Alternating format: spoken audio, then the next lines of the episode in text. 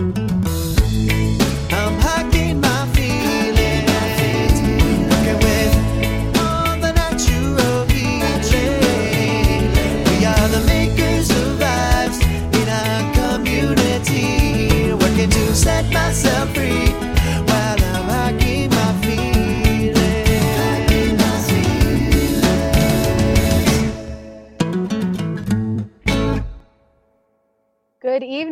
everybody. Welcome to the Hiking My Feelings virtual campfire. My name is Sydney Williams, and you are here to help us build the Hiking My Feelings Wilderness Wellness Center. So, up on the screen, you will see some information. This is a uh, fundraiser for Hiking My Feelings. We are building the Wilderness Wellness Center up here on the mountain in Julian, California. And we've also set aside um, 10% of our proceeds to the American Diabetes Association. The ADA is on a mission to improve the lives of people living with type 1, type 2, and pre diabetes. So, no matter what kind of diabetes you may have, they're on a mission to find a cure and make your life a little bit easier. So, we're donating 10% of the event proceeds to RAINN as well, which is the nation's largest anti sexual violence organization. RAINN runs the uh, sexual assault hotline. So, if you are a survivor and you need someone to talk to, you need some resources, you're just looking for more information, you can get that at rainn.org. You can find their phone number there. They also have an online chat if talking to a human feels scary, because sometimes it does. So um, definitely check out ADA, RAINN, and us here. So I want to show you what we're raising money for while we're getting settled in here. So this is the um, phase three. So this is the final version of what we're trying to build. We are working on, um, hang on just a moment. So we are working on building the phase three, which right here is um, the first phase is a 32 foot by 32 foot deck with a 24 foot diameter geodesic dome on top of it. That will be the Hiking My Feelings Community Center. So all of our online programming, education, um, wellness retreats, backpacking trips, day hikes, it's going to be our base camp for all the activities that we do here. And in this image, you can see there are more than one dome. So the additional phases of construction would be to build additional decks, so 24 by 24 foot decks, and then top those with 16 foot domes, which would serve as accommodations for our retreat participants. So that's what we're working towards. That's where your donations go. And tonight we have a great lineup. I'm really excited to introduce you to Kathryn Goetzke. She is the founder of IFRED, which is the International Foundation for Research and Education on Depression. Um, she has been doing some incredible work um, around hope, resilience, and just a powerhouse of a woman. So I'm really excited for you guys to meet her. Kyle Smith is also here tonight. He's going to be joining us to talk about his anthems for addicts, as well as sing a few songs for us. So he had um, a rough couple years, few years in um, Long Beach. And once he got clean and sober, he started singing. And he says that reggae music saved his life. I say hiking saved mine. So it's all good. and we also have Melissa Gessinger here. She is legit one of my favorite humans. We met on tour last year in Santa Rosa and we shut down the REI parking lot, jamming in the van, just talking about life. And Melissa has an incredible story. She has survived some of the most outrageous things I've ever heard of, as far as like a list of things to get through.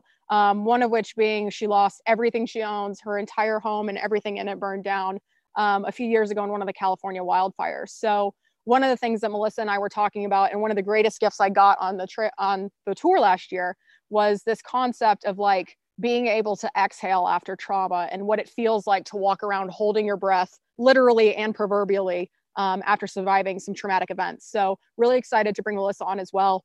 And tonight, I'm going to be reading from this chapter, chapter 13. If you're following along, yesterday at the end of chapter 12, um, I was getting ready to go hike the Trans Catalina Trail for the second time. So, I had just quit my agency job back in January. I had left the startup that I joined 90 days after that. And so now it's June 2018. Chapter 13 is called Hot Sage. It's named after the way Catalina Island smells in the summer while you're hiking. It literally just smells like hot sage plants everywhere you walk. So that's the inspiration for the title chapter. If you are um, listening to, or if you're reading along, we are starting on page 163. So this is Hot Sage, chapter 13.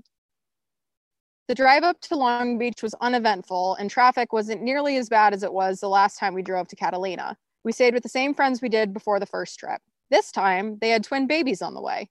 We hopped in the car and went to a restaurant near their old house, the one we used to party at back when we were all still skydiving. We took turns filling in the gaps between what we post on social media and what else happened in our lives over the past few months, had a quick dinner, and returned to the house to crash before our early start. We filled up our water bladders for the next day, set out our hiking clothes, scheduled a Lyft to pick us up, set our alarms, and went to bed. I woke up to my phone vibrating. It was the Lyft driver. He was outside. shit, shit, shit, shit, shit. We missed our alarm. I told the Lyft driver we'd be right down and asked him to wait for us. I woke up Barry, and it was a mad dash to get into our hiking clothes, gather our belongings, and make our way downstairs. By the time we got there, the driver had already left. I opened the app to catch another ride. Our ferry was at 6 a.m. This was not the way I wanted to start the trip. The minutes that passed between requesting the ride and when our driver actually showed up were some of the longest minutes of my life. When the driver got there, we put our backpacks in the back, sat down, and buckled up. I see you're headed to the ferry. What's up with the backpacks? He asked. Yes, we're supposed to catch the 6 a.m. ferry so we can hike across the island this week. We missed our first ride, so if you can get us there in time, I'd seriously love you forever, man. You got it, he said as the car accelerated. A few minutes passed by before he spoke up again. So, hiking across the island, huh? That sounds awesome. If I wanted to do something like that, I'd have to go with one of my buddies. How cool that you guys get to do this together. You're so lucky. I put my hand on Barry's knee and shot him a look. Babe, we're so lucky, I cooed. Barry smiled and rolled his eyes. We made it to the ferry in time to get to the restroom and get in line to board the ferry. We scanned, Jesus, wind. We scanned the line and didn't see very many backpackers. As if on cue, a guy behind us asked us if we were hiking the TCT. Yes, indeed, it's our second time. I was a walking exclamation point with my early bird enthusiasm. Everything was exciting. We made it to the ferry on time. I'm waiting in line. I'm not, it's not going anywhere without me. Life is good. And this trip has officially begun. When is your first trip? He asked. December 2016, between Christmas and New Year's. Ah, yes, the rain event, he said, referring to the downpour we experienced the second night in Little Harbor. Barry and I both laughed. Yeah, that was brutal, Barry said. The guy behind us continued. Well, they've made some changes to the trail since then more shade structures, more restrooms, and some rerouting at different points along the trail. He introduced himself as an employee of the Catalina Island Company, the parent company for mostly everything on the island as far as hospitality is concerned. We chatted for a few more minutes, and a big group of backpackers got in line behind us. Our new friend let us know that they hosted a Trans Catalina trail trip, and he said it was super luxurious as far as backpacking goes. They did the trail in three days versus our six day itinerary, but they set up your camp for you, cook your meals for you, and haul your gear. All you have to do is walk and carry a backpack with snacks and water. Well, that sounds like the perfect environment for hiking my feelings, I thought to myself. The line started to move. It was time to go. Enjoy your hike, he said as we started to board the ferry. Once on board, Barry and I dropped off our bags and made our way to the back deck. The sun was starting to rise, and we wanted to get some good pictures on the way to the harbor from Avalon. As we motored out of the harbor, I was flooded with memories of, of our first trip when we first moved to Southern California. Once we started picking up speed toward the island, I saw a ship in the distance and I smiled.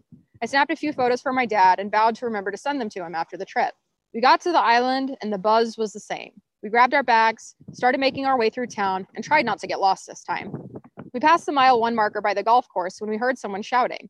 There was a golfer on the green asking us what we were doing with the backpacks. We informed him that we're hiking across the island, and he was floored. Wait, what? You can hike across the whole island?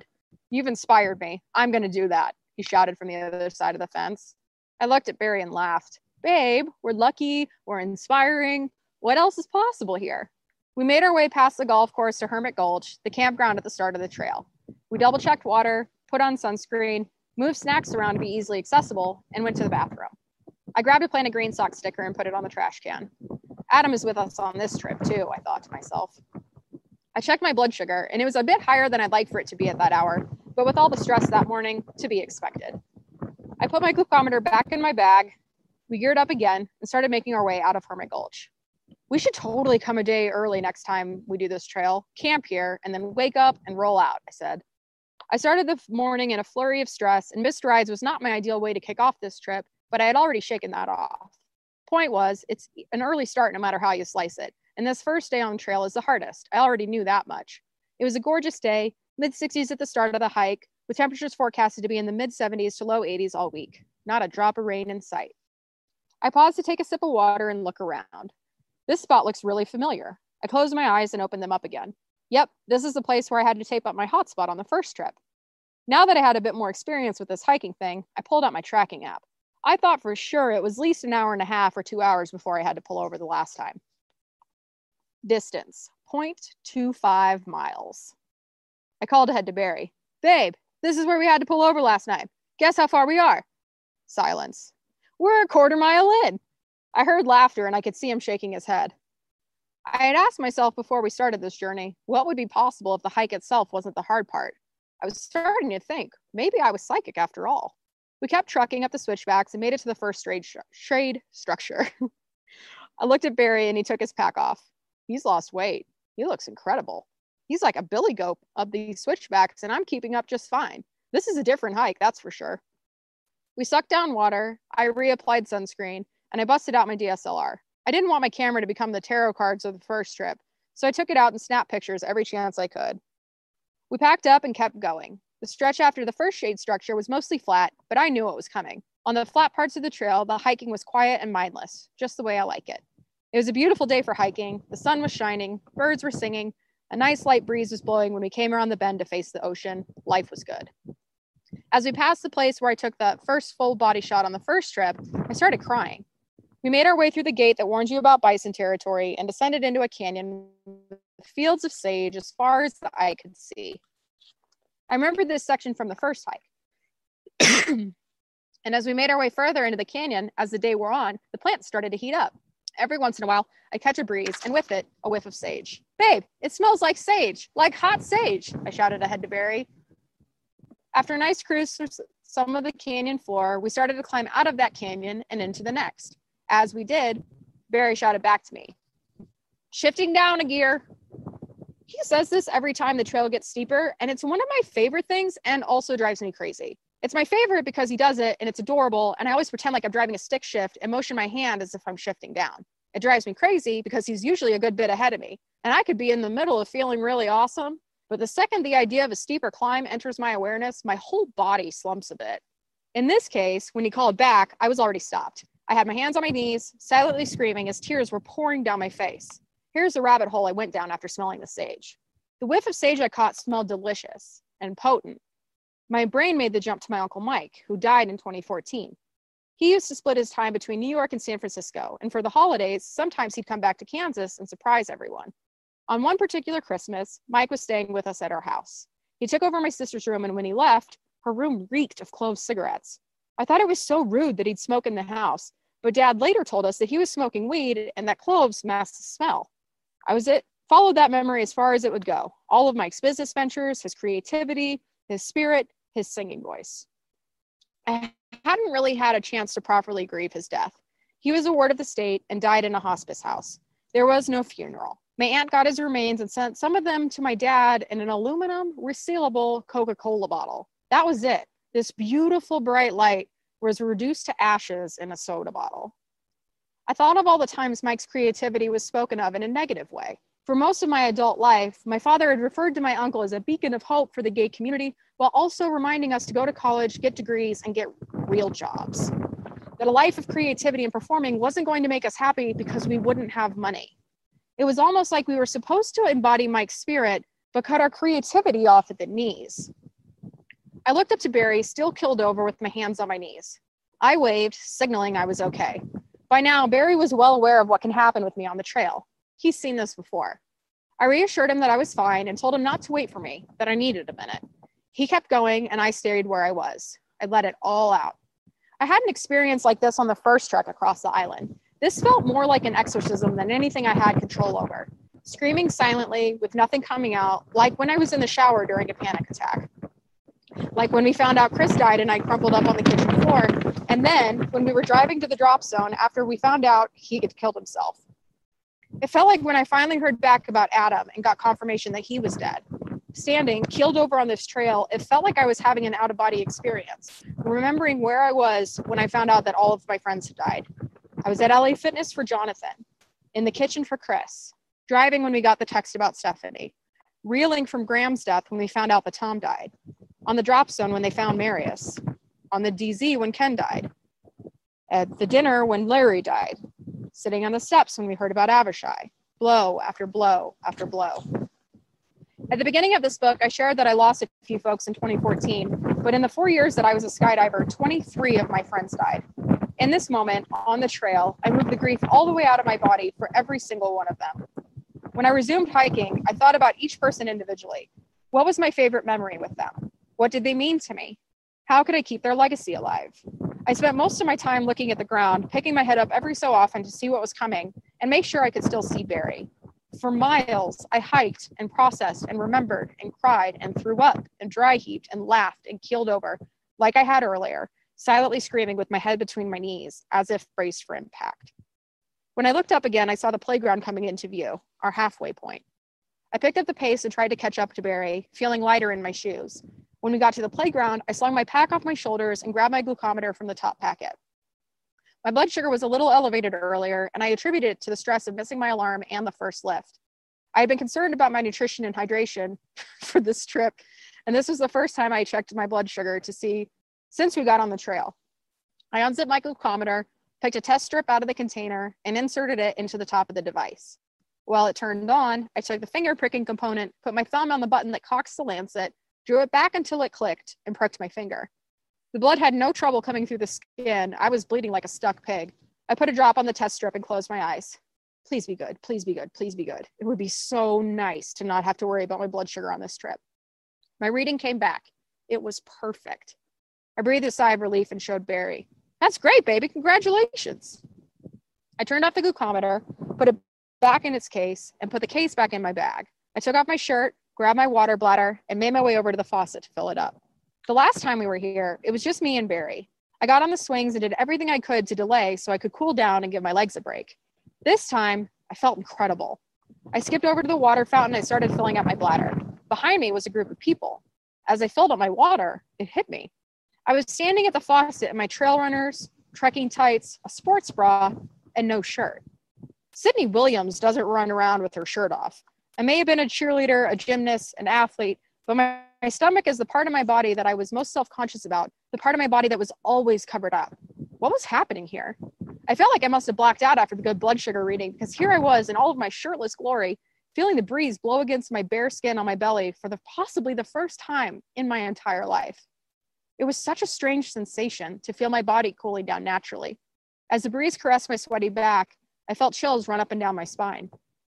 I made my way over to where we dropped off our stuff, put my bladder back in my bag, and went to sit on a bench to consider what just happened. As I sat down and stretched out, I tried to make sense of what was happening here. Okay, so no blisters, that's good. Blood sugar's on point, water is full. I cried a lot back there. Sitting here, I feel lighter. I've got an extra pep in my step. I'm not wearing a shirt and I'm not running to hide my body or cover up. How is that possible? I thought of all the times, all the things I passed on for fear of my body being seen. My high school reunion, fun trips to the beach, wearing clothes appropriate for the weather or season, shorts and tank tops specifically. What happened here? Yeah, I lost the weight, but I don't think that's it. Last time I was here, it was just me and Barry, so there's no reason I shouldn't have taken off my shirt then, but I did it. I wasn't sure what was happening here, but I was eager to get to the bot campground so I could write some more and see if I could connect the dots. Barry didn't have to tap his wrist this time. As I finished some of my electrolyte chews, I geared up and we hit the trail again. I knew we had at least one more big climb, the one where I had to stop every four steps on our last hike on this island. I was looking forward to it. I wanted to see how different it felt. We hiked through more sage fields, took a break in one shady spot on this portion of the trail to suck down more water, and before I knew it, we were looking up at the last tough climb. Last time we did this section of the trail, we got lapped by people we had never even seen on the hike before. This time, we knew we were ahead of the group we ran into at the playground, but we hadn't seen anyone else yet. I looked at the hill, checked my shoelaces, and made sure my gear was comfortable. It was go time. I made my way up the last switchbacks, remembering how last time I was dragging my leg and literally chanting right foot, left foot. I started out a bit aggressively, thinking I could maintain that pace. I was wrong. I slowed down and remembered my core desired feelings generous, grounded, joy. Generous, I said, taking a step. In this next chapter of my life, I want to feel generous with my time and talent. Grounded, I said, taking another step. I wanted to prioritize feeling grounded. What helps me achieve that sense of calm that I so desire in my life? Joy, I said, taking another step. I wanted to prioritize joy. I wanted to say yes more, and I wanted to bring joy to others. This time, I could only take about 10 or 12 steps before I needed to pause and catch my breath, a marked improvement over the three to four steps I could take before I felt like I was going to vomit. I kept my mantra going even after the hard part was over generous, grounded, joy. Generous, grounded, joy. I could see the campground. I was so hot, I was ready to take this shirt off again, put my head under the faucet at the campsite, and cool all the way down. When I saw our campsite, I started skipping. I could go to the bathroom. I could eat. I'm so excited to sleep. I wonder what time it is. We slung our packs off our shoulders uh, on the, off our shoulders onto the bench of the picnic table. I grabbed my Nalgene bottle and chugged it. When I finished, I took my phone out of my pocket and paused my tracking app. Babe, we got here two hours faster than we did the last time. I called over to Barry as he was unpacking his food options. Oh, hell yes, Barry exclaimed, running over for a high five. I busted out my miniature journal and grabbed my phone. I wanted to jot down the details of the day before I forgot. I brought a very small and thin moleskin notebook to keep notes in this time versus the big funky journal I had brought last time. On the previous trip, I was trying to do big long journal entries, and it started to feel more like a burden in the moment, so I stopped. I wish I had kept better notes of that first trip, so for this trip, I switched it up. At the bare minimum, I wanted to make, take notes on what I experienced, so I answered the same questions every day. If I felt like writing more, awesome. If not, totally fine. But I'd take note of the following things. One, statistics for the day distance, time on trail, blood sugar readings, calories burned. Number two, what were my biggest wins? Number three, what lessons did I learn? Number four, what am I thankful for right now? Number five, how am I feeling right now? Six, what did I see and hear? Seven, did anything stand out? And eight, did I use any specific mantras today? TCT journal entry, June 28th, 2018. 28,741 steps, 11.16 miles on Map My Run, seven hours on the trail, 4,329 calories burned. We saw two bison en route to Blackjack. We arrived almost two hours earlier than last time. Holy shit. The last two summits before Blackjack Canyon were, campground were insane still, but I'm in way better condition upon my arrival than I was last time. Bringing my DSLR was a good choice. Tomorrow's my 33rd birthday. Holy poop. Today, I repeated my core desired feelings with my steps generous, grounded, joy. So far, so good. Having chipping, chip, chicken and dumplings for dinner. Yay, let's eat. Biggest wins we shaved two hours off our time. I feel freaking great. Mostly happy tears today. Lessons learned. My stories are mine to tell. Tell them. Stop comparing or worrying. Thankful for. This is something Barry and I can share. We are so lucky. How am I feeling? Grounded. My toes are sore, but not nearly the shit show we had last time. My back is a bit sore. Mentally, I feel incredible. I love being out here. What did I see or hear? At one point, I accessed pure joy and bliss. All the sounds disappeared, and I was warm and free and sobbing. Did I die? What stood out? How much easier this is this time. Mantras, generous ground grounded joy, I can do hard things, get it together, Williams, and hot sage. I closed the journal and tucked it back into my backpack. Barry was done boiling water for his dinner, so now it was my turn. Chicken and dumplings, a blackjack tradition for me at this point. I scarfed down dinner and grabbed my camera to wander around the campground. We were in the campsite next to the one we were in last time, and I grimaced at the memory of what my feet were feeling like that first night on the trail in 2016. At that point, I had a blister on my heel, and my pinky toes had turned into blisters too. Barry was setting up the tarp so we could cowboy camp under the tree. I checked the angle of the portable solar panel I brought and was impressed by how it was charging the power brick to keep our cameras charged. Everything was going exactly how I imagined it would. I felt strong, I had a few really good cries, and moved some energy out of my body, and this sunset was looking pretty magical. The way the light was peeking through the trees up near the bathrooms caught my eye, and I found myself skip sprinting up the hill with my camera to try to get the shot before the light changed. Last time we were here, I couldn't even get up the hill to go to the bathroom. I made it up to the top of the hill and started taking pictures of a dead tree that was perfectly aligned with the Trans Catalina Trail sign. I paused for a minute and just took a good, slow look around. I wanted to remember every detail of this place, of this whole trip. I thought back to the pure bliss state that I had found on the trail. I found that place after we left the playground, before we started the last climb. I noticed a shift in my mindset. After I cried so hard, I was keeled over. I felt lighter. When I was filling out my water bladder, I felt confident. And on that last climb before Blackjack, I felt inspired. What was happening here? And what will tomorrow bring? And that is chapter 13 We made it. I have Beyonce here. So, as you can see, Catherine Osborne has been drawing the mantras for each chapter. So, tonight she has this beautiful drawing. And what we're going to do after this event is share all of these so you can have them, you can download them, you can print them off, frame them, make them look pretty. And I'm really excited to introduce our first guest, Kathryn Goetzke. She is the founder of IFRED, which is the International Foundation for Research and Education on Depression. So, Kathryn, come on down. Welcome. It's like the prices, right? Here we go. Hey, ha! How are you? I'm so good. It's so great to see you. How how is how's life? Oh my gosh, it's so good to see you too. First of all, I love you listening to you read your book. That's so great. It's such a way to really get into the emotion of it. So I love it. Thank you. I um yeah. so for people that don't know you, let's uh do a quick intro. Who are you? What do you do and where are you currently? Cool. I'm well, right now I'm in Bend, Oregon in a little co working space. I'm staying with my brother. Actually, I'm testing some curriculum on his family, but I live in Reno, Nevada. And I run a company called the Mood Factory that um, we focus on sensory engagement for presence. And then I run a nonprofit called iFred. And as you mentioned, and um, I started at the same time I started the company. And we've created a program to teach hope to young kids. So it's a free program available globally, doing a lot of research on hope. And I also wrote a book called The Biggest Little Book About Hope. And it also shares my story, my lived experience. So named after I, the city I live in.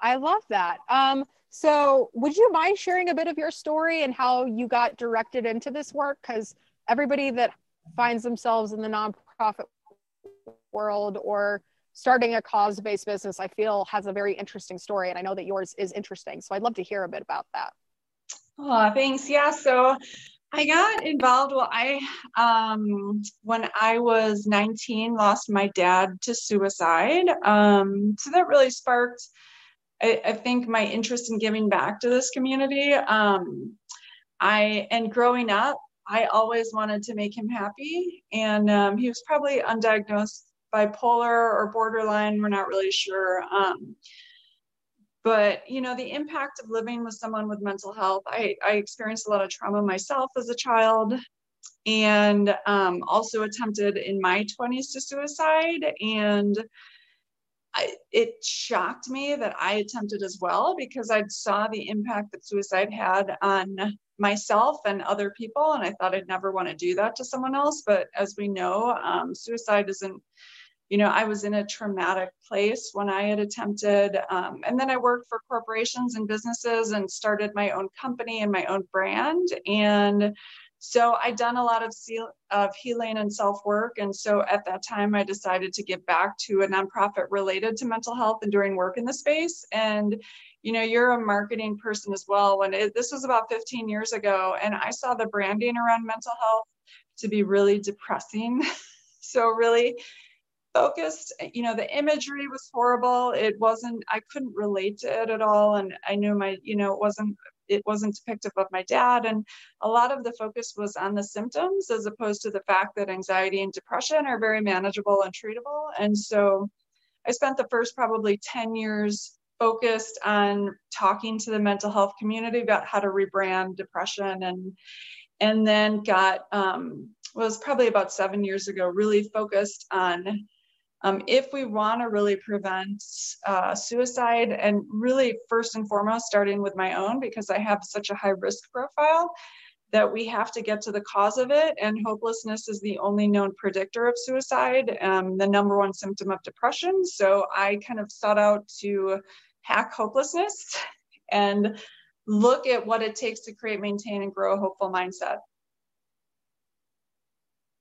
That's incredible. Like, thank you.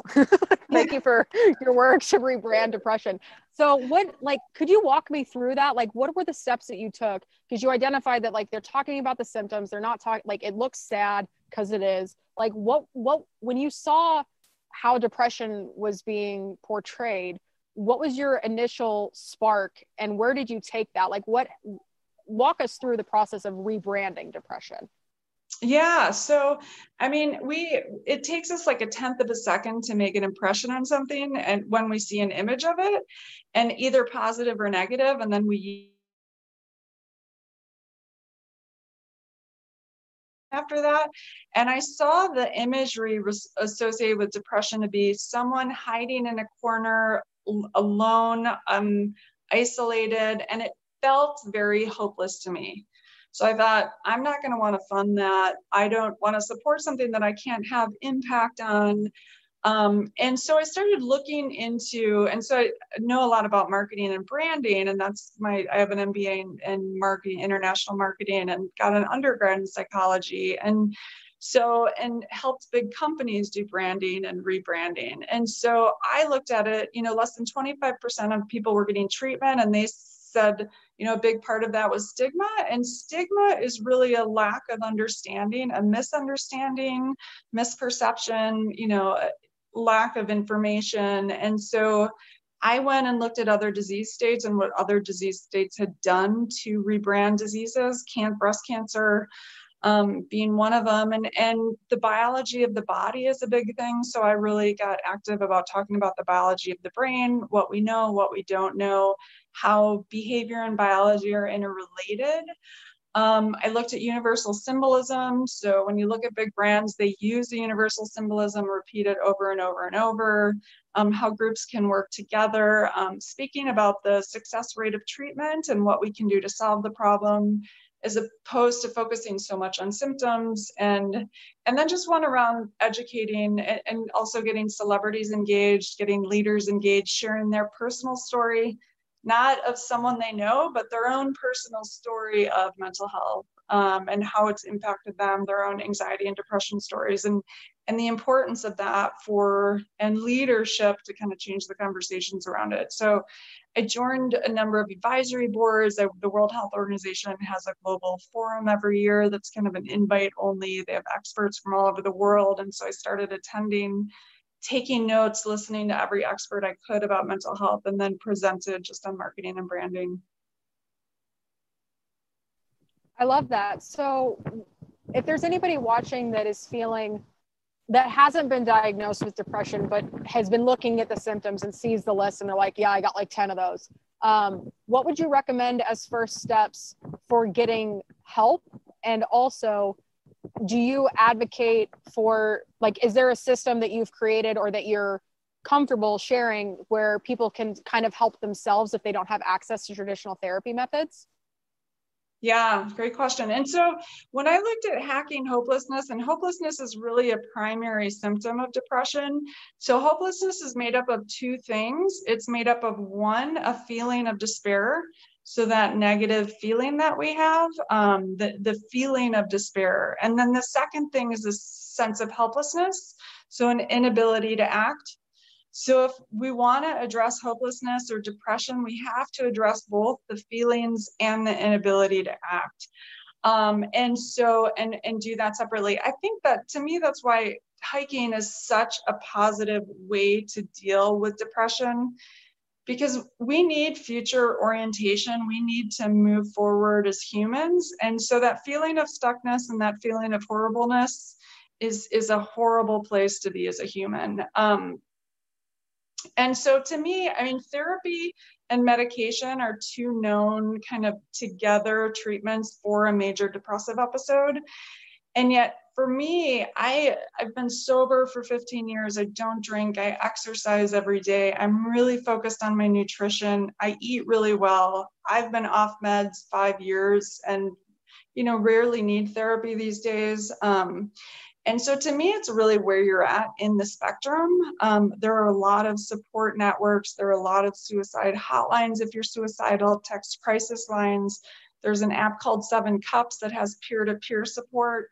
But if you want to address depression, anxiety, you really have to look at both those feelings. So, that feeling of despair and that sense of helplessness. So, I mean, our program teaches hope, uh, that teaches hope as a skill, which is kind of the opposite. It's that positive, getting to that positive feeling state, and it's getting to take action.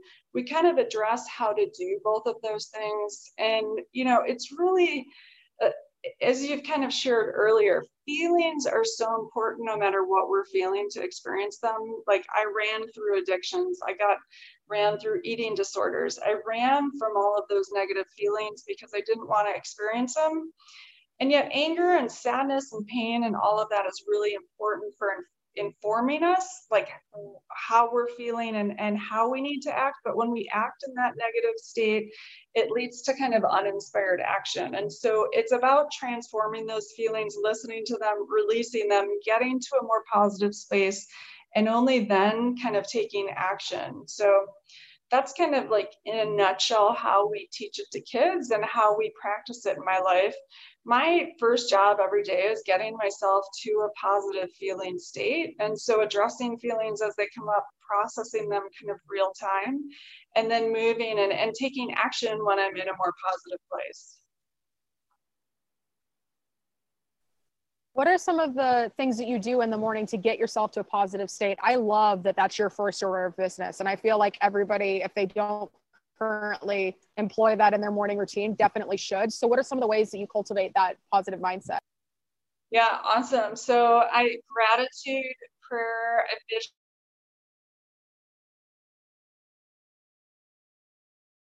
anxious or distressed about something, I try to listen to what that's about and see if there's anything I can actually do about that.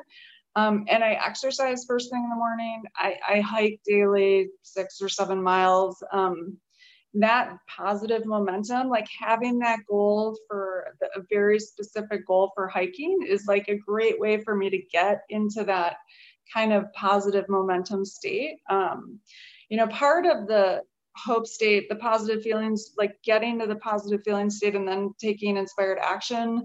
Like part of that is setting what we call SMART goals. So specific, measurable, attainable, realistic, and time bound.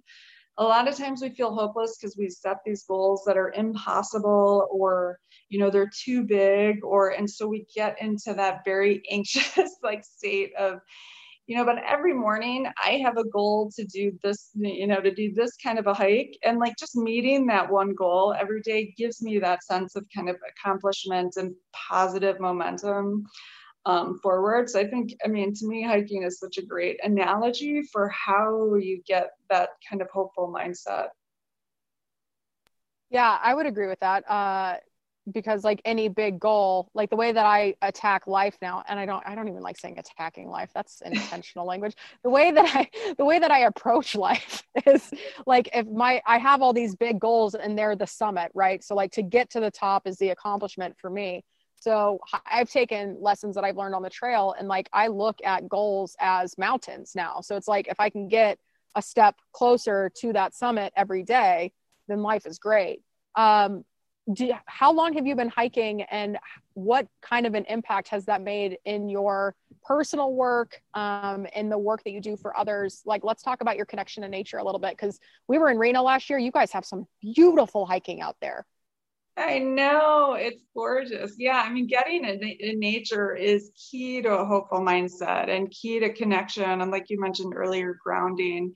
It's so important. So hiking is always yeah it's it's just like you say, a, a, great way to center and ground. And no matter what my mood state is, it kind of anchors me, allows me to get to what's really bothering me. So it creates that kind of repetitive motion that allows me to really like let go of control of the mind and get more into the feeling state of the heart and figure out what's kind of really going on and what's at the root and then release that um, and move through it. It's been very healing for me over um, just over isolation too, like getting out daily and getting into nature and getting that experience and releasing those emotions as that like pain comes up, cry, like you said, like get down on your knees, cry, like experience all of it. It's not something we have to run from. And it, it allows me to process emotions much more easily than I've ever been able to. You know, things come up and they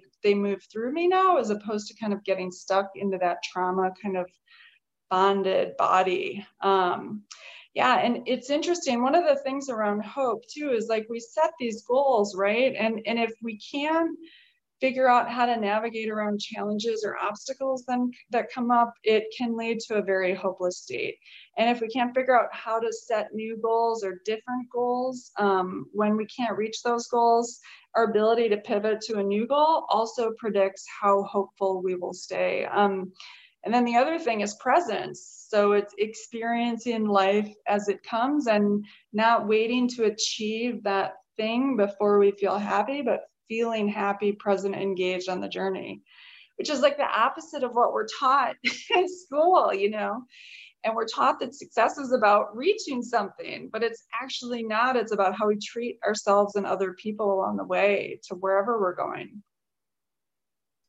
I love that part too. I I've been trying to like really internalize that as much as possible that there's like the things that I've been telling myself lately is like you don't have to check all the boxes to be happy. So like you could need healing in one area of your life and everything else is amazing. Like celebrate what's amazing and use that to fuel you to heal the other parts that need help. So would you have any advice for anybody that's listening that's like stuck that is just like I can't get out. I'm in the cycle. I'm in this spiral. Like I can't break this negative train of thought yeah and it, it was i mean the, the reminder of it i mean that, and that's what i do with my i mean my company i started it because i was like you know as trauma survivors we're to we tend to be in our mind or out of our body. So we leave our bodies right? We can't be in the present moment. It's very hard to experience the presence. And so i was like you know i want to know not just like how to be present but how to really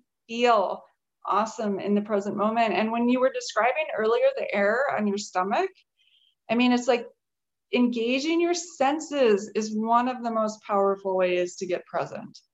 And just learning how to like love and feel like all different aspects of us that we've like abandoned so long ago is such a key way to heal.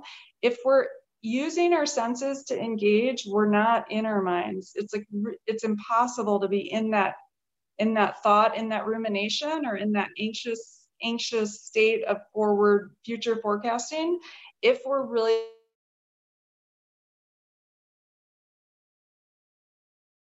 that um, all of the smells too. I, it's funny because you bring up that you brought up the scent of the scent of sage and how that triggered a memory. So scent is one of our most powerful modalities, both positive and negative. So it's directly connected to our memory so we don't process that sensory experience um, and it goes right to memory. So and that can be either good or bad but we can actually train ourselves to positive mood states using the sense of smell as like an anchoring. So feeling really good getting those endorphins and then anchoring it with a scent to really anchor that feeling. And the more senses we engage to achieve whatever state we want the more powerful it is and so and that was really the inspiration behind the company as well. It was like how can we feel great? And the senses are a great way to do that. That was actually going to be my next question because mood light is like lighting and aromatherapy. Is that right? Do you want to explain a little bit about what that is? Yeah so i started the company about 15 years ago based on you know again wanting to figure out what impacts how we feel and colors you know, we look at colors and the association is often with things in nature. So, like the color light blue reminds us of the sky, and so we feel calm.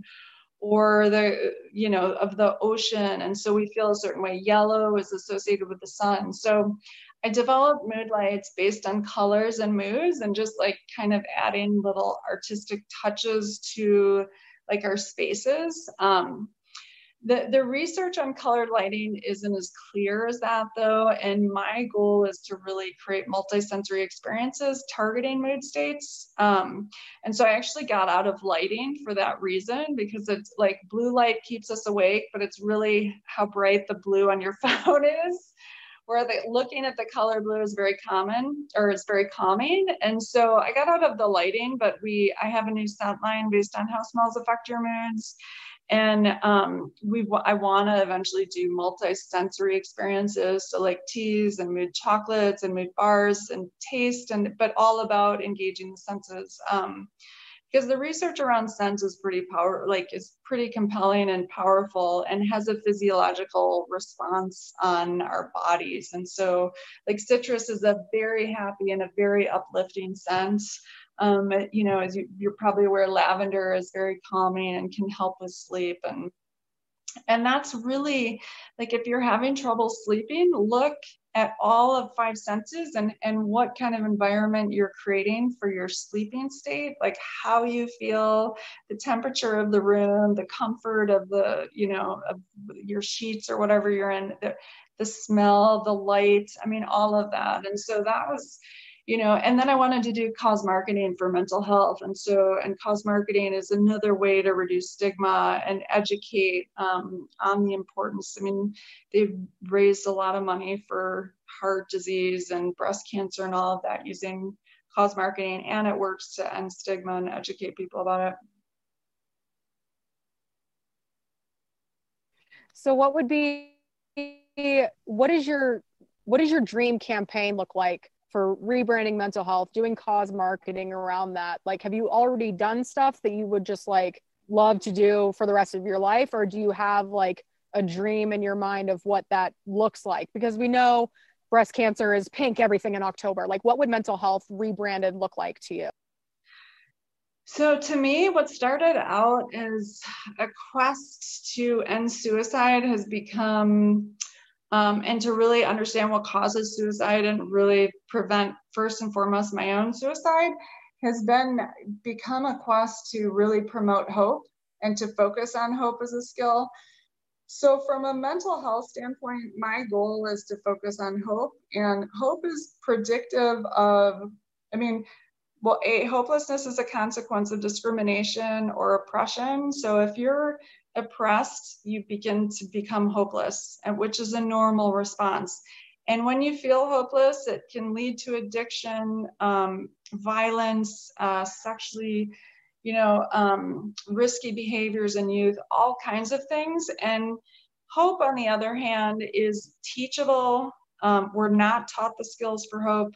And it's very clear that you can increase levels of hope. So to me, the campaign is really around hope itself it's teaching i mean hope predicts how well you'll do in sports your level of hope more so than your athletic ability. It'll predict your academic um, your grades more than your iq it predicts how long you'll live um, how quickly you recover from disease states. So there are all kinds of benefits to hope including it, hope is predictive of your future levels of anxiety and depression. And yet your anxiety and depression don't predict your future levels of hope which to me as someone with lived experience is so important because it doesn't matter that I'm depressed now. It doesn't mean that I'll be hopeless forever. It means that I can increase my my skills for hope. And then that serves as a protective factor for anxiety and depression. So just because I've been depressed doesn't mean I'm always gonna be depressed or, you know, so it's it's very kind of a proactive way, I think, to address mental health. And it's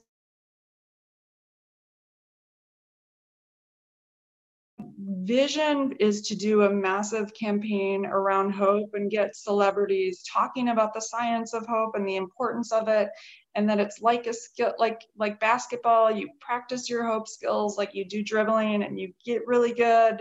And it impacts everything you do in life. And so it's kind of addressing i think mental health in a in a different way. I mean my com- my vision for the company is to have um, different mood states and have them support different causes, um, mindfulness and hope and sleep.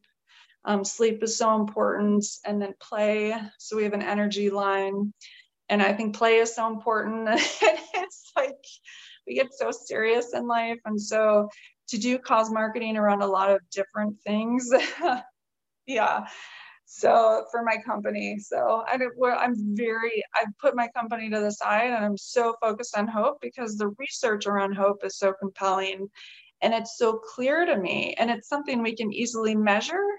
Um, and we just published our first paper on hope about our program. You know a lot of people have done research around hope but they haven't operationalized it. So they haven't started figuring out how to improve it and how to teach it and so I was like, well, then we have to do that. And we've been testing it with kids and it's been working. And as their hope hope increases, their depression and anxiety decrease, which you know wasn't even really an intention of the program. It wasn't really a treatment. It was more a prevention and skills based approach, but I mean, the evidence is compelling, and like we're learning how to improve it and how to teach it in better ways. And the kids are like, we want this everywhere. And so I feel like I have to right now. So that's been my focus. I love that. If there's anybody in the Zoom chat that has a question for Kathryn, go ahead and pop on your video and um, we'll call on you. And I have a couple more questions for Kathryn while everybody gets queued up. But um, I love that. So, is there a, like a baseline of hope that most people have that, like, what are the symptoms of, of hope? I guess is like, how do you know that you're feeling hopeful and what are ways that you can increase your hopefulness? Yeah, so it's again, it's getting, it's feeling good. Like it's in a positive feeling state and it's like a lot of it's problem solving goal setting it's our ability to like overcome challenges and find ways to do things and new solutions um, presence i mean there are hope measures so we have hope scales and we're actually going to publish them soon like so that people can take their like measure where they're at on on hope but yeah it's it's about um it's, it's a lot of it's like goals, problem solving, navigating challenges, coming up with new goals, and feeling positive on the way. So that, that's primarily.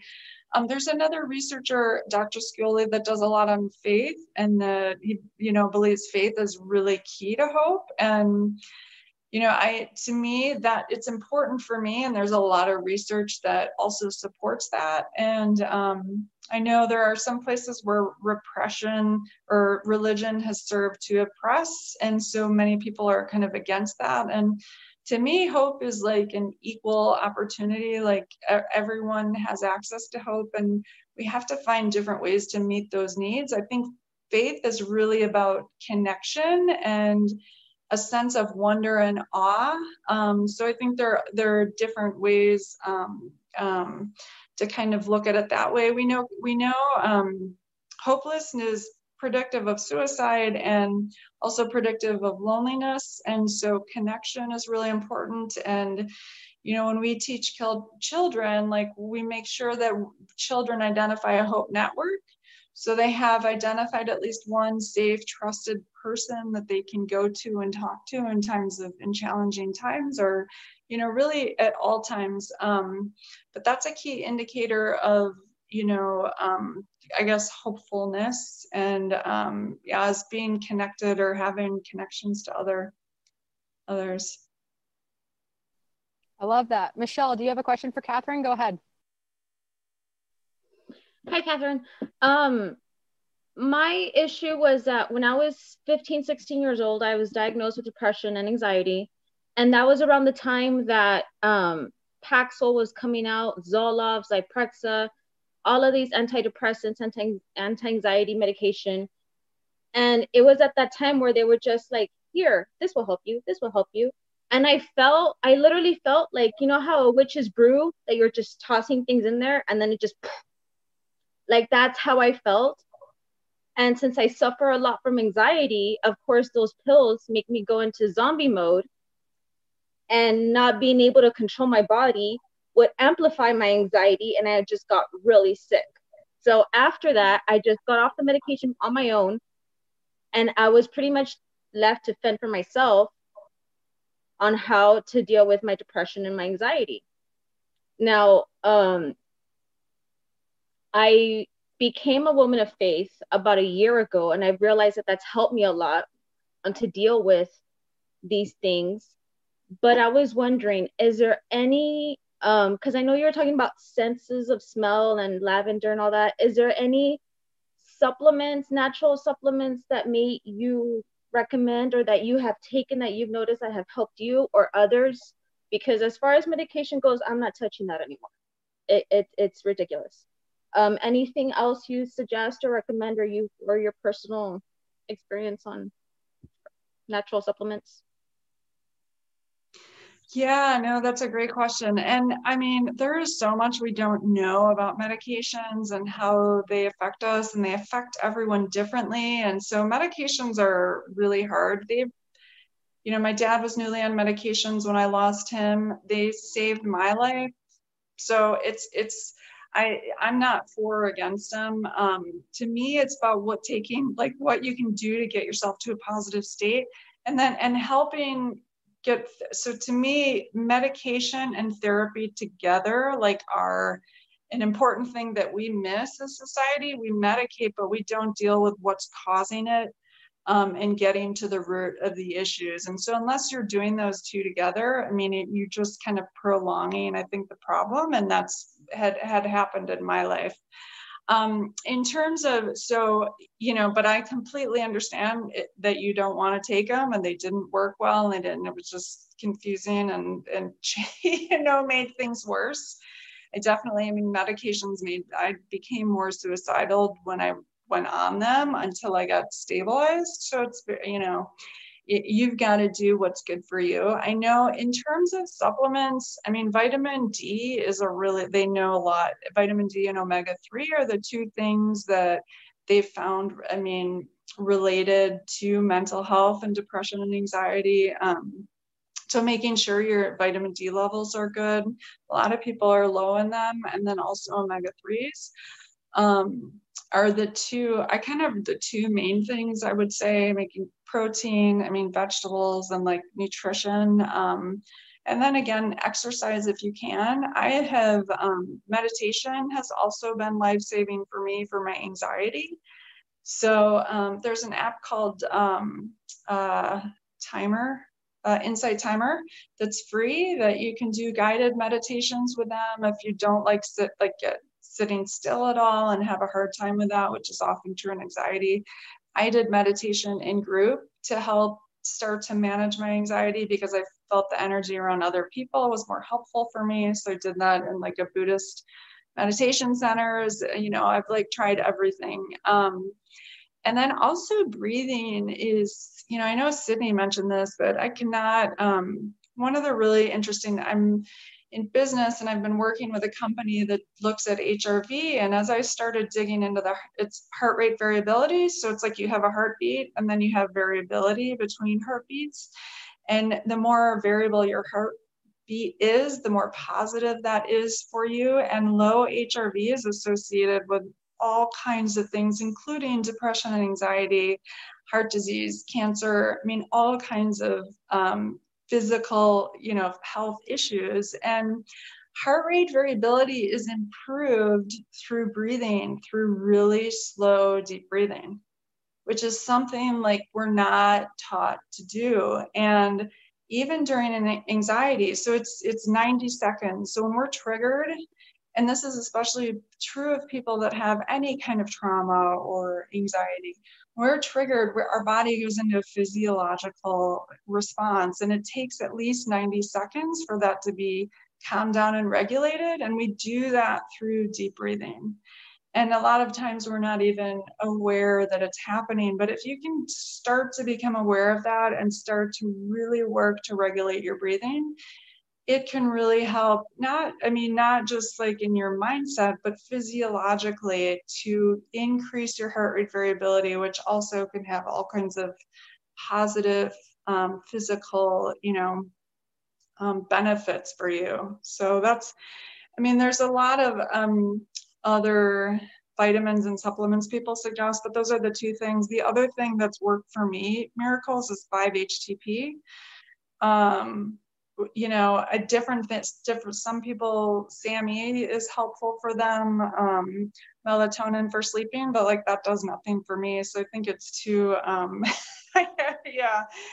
You know it's dependent on on the people in person but i would say that you know we over medicate as society and we don't get to the root cause. And for me medication helps me experience the pain and trauma that i did not think i could handle um, and to get to a place now where i mean i feel like emotions can be too intense for me and like i can't handle and yet i've learned that i can handle it. And the more i stop pushing it away and the more i just like let it let myself experience it the more the quicker i move through it and the more i'm like oh yeah i can like no pain is going to be too great for me to handle. So i don't know. I hope that's helpful. I know it's a it's a challenging journey. And yet it can also lead to your greatest brilliance and gifts. And it's to me it's just learning how to channel the like intensity of your feelings to like really creative like find a really creative outlet for you that allows you to shine and to use to me like they're gifts. And and it's just a matter of like figuring out how to use them. Yes, right now, what's going on with me is that whenever something happens, I put it in a box, lock it up, and throw away the key. So now that I've gone involved with the church and I've gone through a program called Regeneration, now I'm getting to the root of the problem. And now I'm starting to feel all those things that I have stored years and years ago. So I've noticed that all of these things are my depression's coming back, my anxiety's coming back, I'm feeling everything. And I mean, I think I'm doing okay. I'm working out, I, am reading, getting involved with in, in these virtual camps. I signed up for Sydney's um, self care class also. So I feel like I'm going in the right direction, but I just feel like I need a little bit of, of input, like like you're, you're like telling me like you're gonna be okay or try this or something, you know, because like you said, Absolutely. it's important to feel those feelings. And I understand that, but sometimes it's like, oh, it's all like too much. I know. Yeah, no, I know.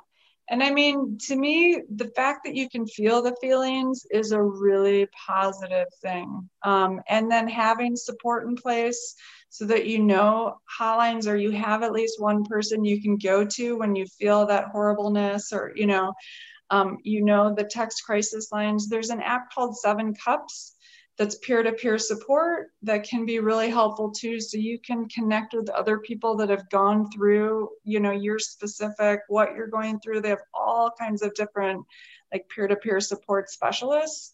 Um, and yeah you can i mean the you know the fact that you can feel is so and if you can learn to like enjoy your feelings and the fact that you can feel so deeply um, and then learn positive ways to kind of cope with them. Like if things are getting too much or your anxiety if, like what you know if you can learn for you what helps if it's writing them down and and just really kind of being curious about even where does it come from and what is it trying to tell you you know and be more loving of them and curious about them. You know we're taught like you said to put it in a box and like that doesn't work right? They're there for a reason and and so it's learning how to love them and and putting the support structures in place so that you can kind of get through them.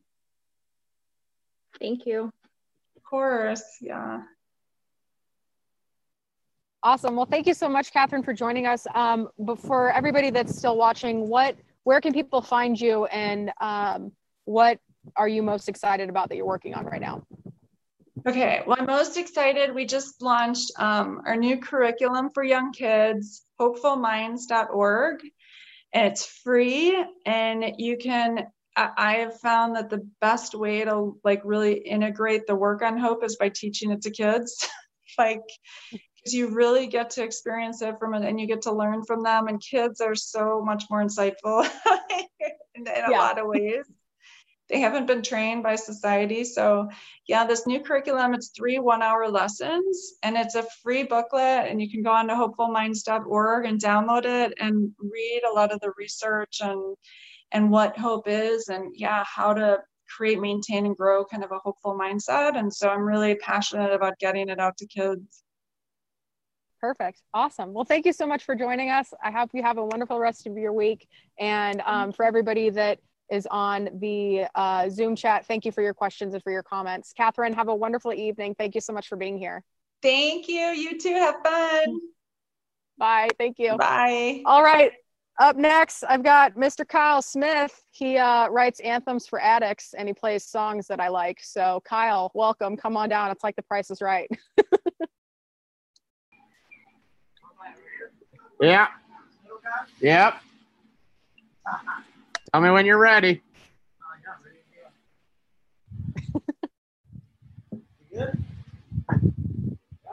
What's up, Cindy? All right.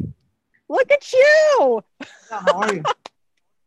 I'm great. How are you? I love your setup, man. That's awesome. Thank you. I had a, a lot of help from some really good friends. So, how are you guys? Yeah, we're doing great. We just got done talking about hope, which I feel like is a perfect segue into you and your story. Oh my goodness. I don't know anything about any of that stuff. No, you, you- hope hope is a hell of a drug. So for everybody that for everybody that doesn't know you, um, tell me a little bit about you and how you got into music because you say reggae music saved your life. What did it save you from? Yeah, um, Yeah, that's what I, Well, I mean, normally saved me not from- fan, from me, I guess would be the best way to put it it. is Um, face in the sun. it's good to good to hear your voice actually. I got you coming through the monitor out here in this yard, so it's uh so I can't see you, but I can hear you. So I'm just gonna pretend like we're having a normal conversation right now. Uh, but uh, yeah, I'm uh, super happy to be here. Thank you for having me. And as far as uh, hope, I mean, um, that we see him. I mean, I'm glad that I'm glad I found a place of belonging in, in our music scene, you know, and, and I know I know there's a bunch of different subgenres and there's all kinds of, you know, I mean, it don't matter what what genre or what scene you're a part of, man. It's uh, you know, anything that makes you feel whole and makes you forget about your problems is uh, is key, during, especially right now during with everything going on. So, um, you know, I uh, I spent a lot of my teenage years as a kid on the streets of Long Beach, you know, just side. getting into some really heavy drugs and heroin and meth, and and uh, spent like a few years like sleeping in bathrooms. And Kyle, just a second. Um, there's some back talk, so I don't know if you've got folks that are in there with you, but I can hear like everybody in the background. Oh, really? Do they have the Yeah, mic? it's good. It's good now. He says he's sorry and he'll shut up. Okay, good? good. So back to the drugs. Yeah, you sound great. Back to the drugs.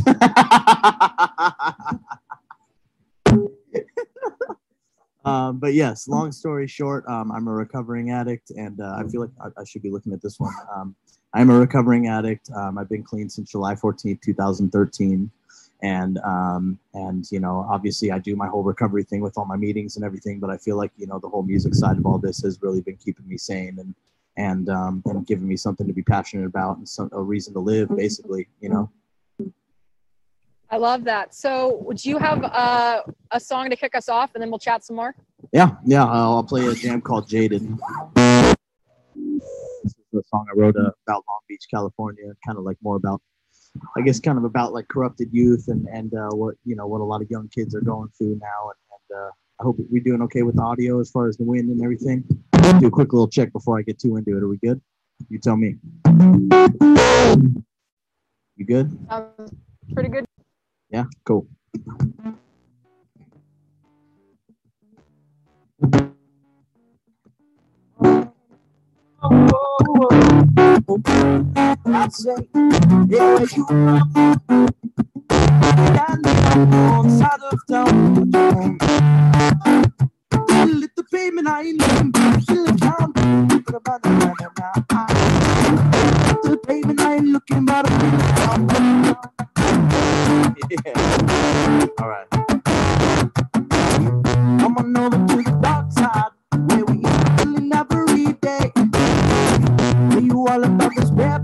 I don't feel no pain. Wrapped up in the chaos, exited alive. Can't see no way out, and nobody wanna save us. How do I survive?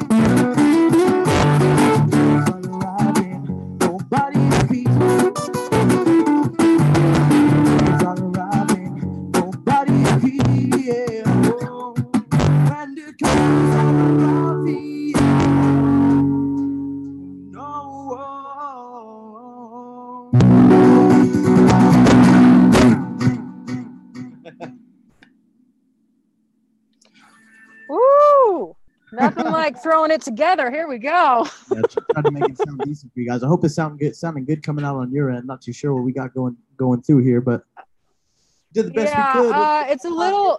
Mike is Mike is good. Guitar's a little hot and muffled, so I don't know if that's hot, a okay. easy. Yeah, it's a little hot, huh? It's it sounds it sounds distorted a Does little it? bit. Okay. Okay. Let's Yeah. see. Barely on too. I can turn it down. Was that a little better? That sounds a little better. How's that? Do you believe I would tasted the thing with me? Give it to a policeman. I wouldn't do that. Is that a little better? That's a little better. A little. Okay. Let's do a lot better. um, anyways, we'll, we'll talk while, while we try to get everything dialed. Yeah. So um, you have been clean since. Uh, remind me the year. I heard July 14th, but Uh, 2013. dang. So how's it been? Like, when did your when did that happen, and then how soon after that did music happen? Um, okay, so uh, I guess uh, I went through a treatment center in Riverside, California, when I was 20. And um, so, yeah, sober and clean. And, and uh, sometimes it sucks, sometimes it's uh, rewarding, you know. Um, when I was younger and when I was new, it really sucked because I, you know, withdrawals and all that stuff and, and just having a hard time just uh, being, you know, and, and eating and, and doing the basic human functions. But the longer I stuck with it, um, you know, the more I could actually have conversations with people and look at them in the eyes, the more that I uh, tried to live better and, and practice some principles and, and all the stuff that I learned through, uh, you know, through, through the meetings and all the stuff that I do. And, and it's basically just, you know, basically just shit that we're, we're taught as adults that I don't think that like I was, I, I don't want to point any fingers, but I don't think that I was taught as a kid. You know what I mean? So a lot of misinformed people guiding misinformed people is what I'm used to. Yeah. Well, I, I feel like most of the world's probably that way, right? Like we're all just trying to figure it out as we go, and if it depends Yeah, no shit. Everybody's, everybody's doing the best they can with what they got. That's for sure. I know that. Exactly. Yeah. So, talk to me a little bit about your music career because you have been, uh, I mean, I don't want to like blow smoke up your ass, but you're kind of blowing up a little bit, dude. Like, what's, what's the deal? I mean, I, I guess things have picked up a little bit since since the Star Lounge a year and a half ago, huh? Yeah, a little bit. Yeah, you're like Yeah. playing Cali Roots and stuff. No big deal. Yeah. It's fine. you know what? I've just been uh, I've been really really uh, blessed and and lucky and and um, I don't know. I mean, I, I just try to take advantage of every opportunity that comes my way, you know, and I try to put myself in a position to receive it because, uh, you know, um, show up everywhere, say yes to everything, and, and be in everybody's face 24 7. And, and uh, the most important thing to me is not caring how it looks to anybody else and, and going for it, you know, because uh, I don't know. I mean, I, I can I can only speak for myself, but I can either listen to you know listen to people that doubt me and pay attention to the one person that doesn't like my shit, or I can you know give a bunch of love to the 200 people that do, you know, per per one that hates it. So so there's always it's always going to be somebody, man. And and one of the most important things that I've I've learned over the past couple years is uh, is go for it no matter what people think. I love that. And you have a full time job and you do music. Like, what would you say the split of your time is right now? uh, I mean, I'm up at 4:30 in the morning every day for work, and then uh, I'm grinding till about 4 p.m. and then I handle music stuff till about 11 p.m. And the only time I'm really sleeping is between like midnight and four. So, um, and that's that's like during quarantine. so, so can, you can imagine while while we're actually playing shows, it's like most of the time I'll be playing at a venue till like one in the morning or two in the morning, and then you know get like three hours of sleep, and then back at it trying to not act like I'm tore up, you know. so tell me a little bit because you've been hiking a lot. Like when Yes. have you been hiking? Like, is this a new thing for you? What is your connection to nature and how does it inspire you?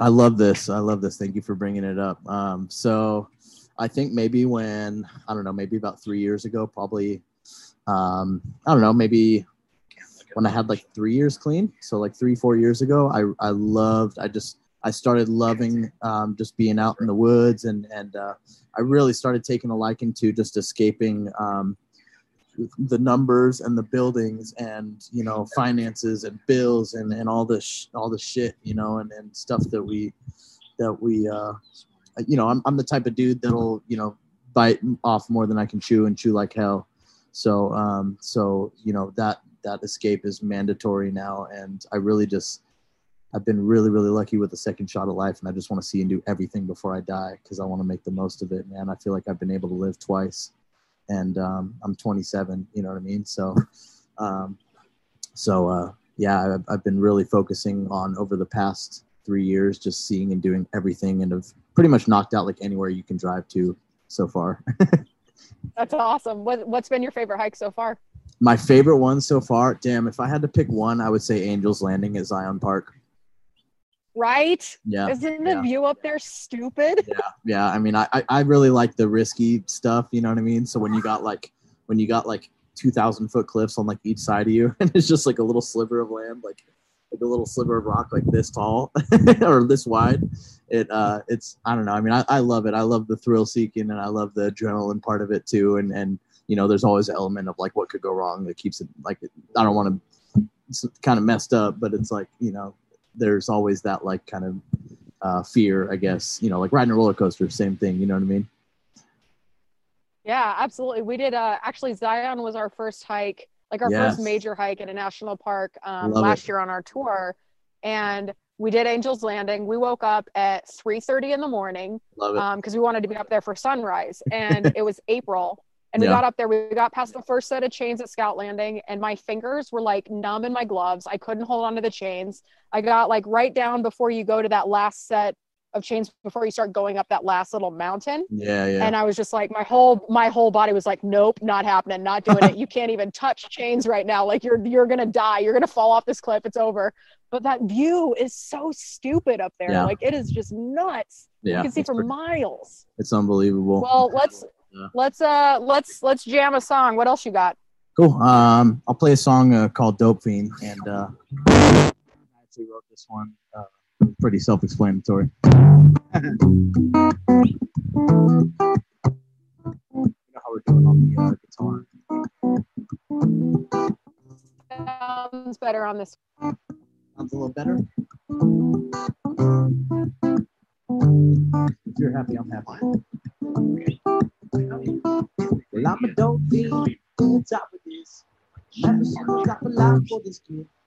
Never open up my eyes enough with my head down on my knees until I needed another day. Said I'll wake up another day. And stoned, to feel this way. We just don't feel as good as it used to. Said I'm doing what I gotta just to feel okay. Do it all again, I guess I'm insane. I've been that empty feeling now that I'm used to. No me, it's up with this. A line for this kid. Never open up my eyes with my head down on my knees until I needed another kid. I'm a dope fiend, yeah, it's up with this. Never seen no drop a line for this kid. Never open up my eyes with my head down on my knees until I needed another kid. Give me one more, I need one more taste. Wanna get high and leave this place. I got my girl in ear, but I got no job. My family ain't got still and rob, but I, yeah, I love it too. All this money, that shit, that it makes me feel. Up in the morning and party too. All over the south, throwing up in the sun. Love my life, but it ain't my sins. Don't like me, and got no friends. Time and my money right down the drain. They call me dopey, they don't know my name. Dopey, yeah, top of this. Never seen the top of life for this kid. My eyes enough with my head down on my knees until I get another kid. Say, that's the way it is. Yeah, that's the way it is. Yeah, that's the way it is.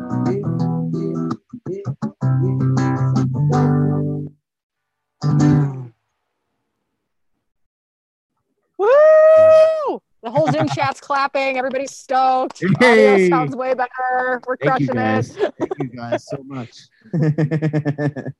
Um, so tell me a little bit about like what if you had if there's somebody listening or somebody watching that knows that they are just like stuck in the throes of addiction, but they're also kind of tired of their own shit. What would your advice be for like first steps on where to get help and how to get out of it? Mm, that's a damn good question. I mean, it's uh, there's so many different things that I could tell you, and there's a million different ways I could put it. But like, you know, at the end of the day, when you're done, you're done. You know, and and uh, um, I, I mean, I was basically not to make it about me, but uh, but you know, what it took for me was to be surrounded by cops in a parking lot and basically given like an ultimate uh, ultimatum. Um, you know, either go to treatment or go to jail. You know, is basically what it what it came down to, and. Uh, and so I chose to you know give recovery a shot and um, you know everybody's got their own bottom and it's really just wherever you choose to stop digging you know what I mean and and um, you know there's uh there's some people where you know not making a car payment is their bottom and then there's other people where you know shooting gutter water is their bottom you know and and uh, what I realized is uh, it's it's all about how you feel you know because I used to compare compare uh, circumstances and think that I was a better drug addict or that you know like other people didn't have it as bad or stupid shit like that. And um, and what it boils down to is just uh, how you feel emotionally and and uh, and whether or not you're desperate and broken enough to be willing to make a change. Because if I, I I can only speak for myself, if I'm in enough pain, I'll be willing to do anything to change and make it better. So um, so uh, if you're watching and you're struggling or if you know even if it's a low key thing and nobody knows and you're trying to keep it you know keep it low i mean the, the most important thing is to just be real with yourself and just you know admitting like like i hate to sound like a like a textbook guy but you know that's the first step man is admitting that there's a problem. And, and until then there's just you know and look if you can't be real with with you i mean i want to say how you know um I don't want to put it on anybody, but if you can't be real with yourself, like there's no getting better, you know, at the end of the day. And that's just my opinion. I can only speak for me, but until I got real with myself, like- there was no improvement, you know? I like that. And I, I think along those same lines, I saw this on like a sandwich sign outside of a restaurant. So you know it's legit. but it said, uh, if you can't believe in yourself, who else will? And I think Yeah. that that could also serve addicts well. It's like if you if you believe you can get better, then I'm sure you can. Um, but yeah, I mean, like my rock bottom was a like a, a panic attack in front of all my colleagues. So it's really not like if we're if we're on the scale of what's bad and what's not, then it's it's really not that bad. But I think there's a, a good message in that like trauma is not a competition. Yeah. Um, and neither And is I addiction. felt the same way, Right. Like if, know? if you're over it, you're kind of over it. Me What uh we've got a question from the group here Yeah. and they want to know what is behind the who the fuck is Kyle Smith? so uh, it's actually a really really good story. So uh, so when when uh, when I first started like going after the music thing, um, somebody made a group page that I think you're in, and um, and it's Kyle Smith music fans. And uh, basically, right when the admin made this group, he asked me, he was like, "Dude, can I make you a fan group on Facebook?" I'm like, "Sure, why not?" And the second he made it, he just started adding like everybody and their mother, and some lady posted in the group, "Who the fuck is Kyle Smith and why am I in this group?" And she was like super pissed. She was like so mad, and like and like everybody just lit her up and like. and they were like, "That's genius! That's amazing! That should be your slogan." So yeah, it ended up just sticking, and now everybody says that. So she actually, she actually did like the exact opposite of probably what she was trying to do. You're like, and thank you for the hot branding tip. Oh, Appreciate totally, Totally. I wish I could find her and just be like, "Do you have any idea what this has become?" Like. It's the whole thing. a lot of people want to know who the fuck am I? right, right. Um, so do you have a do you have another song you'd like to share before we uh, let you go? Yeah, yeah. Um, I'll play one called uh, "No Time" for you guys. Was it a little better this go around on the audio? Just before I get into it, Yeah. I was a little hesitant. you there? Yeah, that sounds no, I just I keep myself muted because it's windy as shit out here. But yeah, this sounds A little better. Okay. Cool. So this song is called uh, "No Time," and um, and I think this kind of uh, ties into what we've been talking about this whole time. It's just about living life urgently and, and not spending your time with any shitty people. And it goes like this.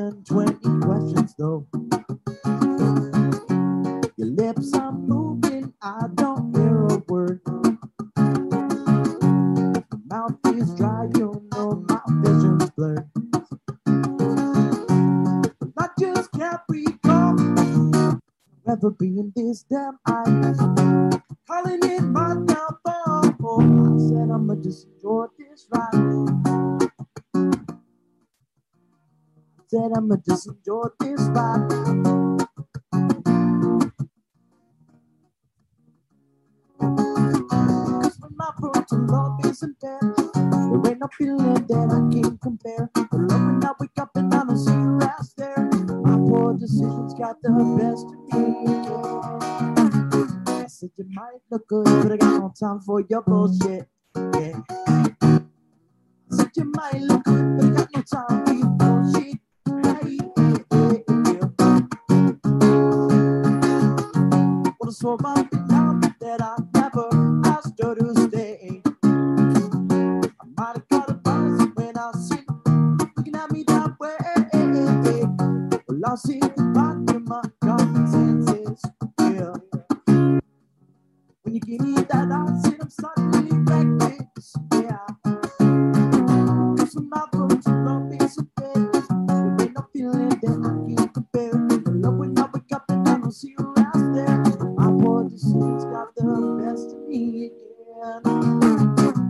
Again. I said you might look good, but I got no time for your bullshit. Yeah. I said you might look good, but I got no time for your bullshit.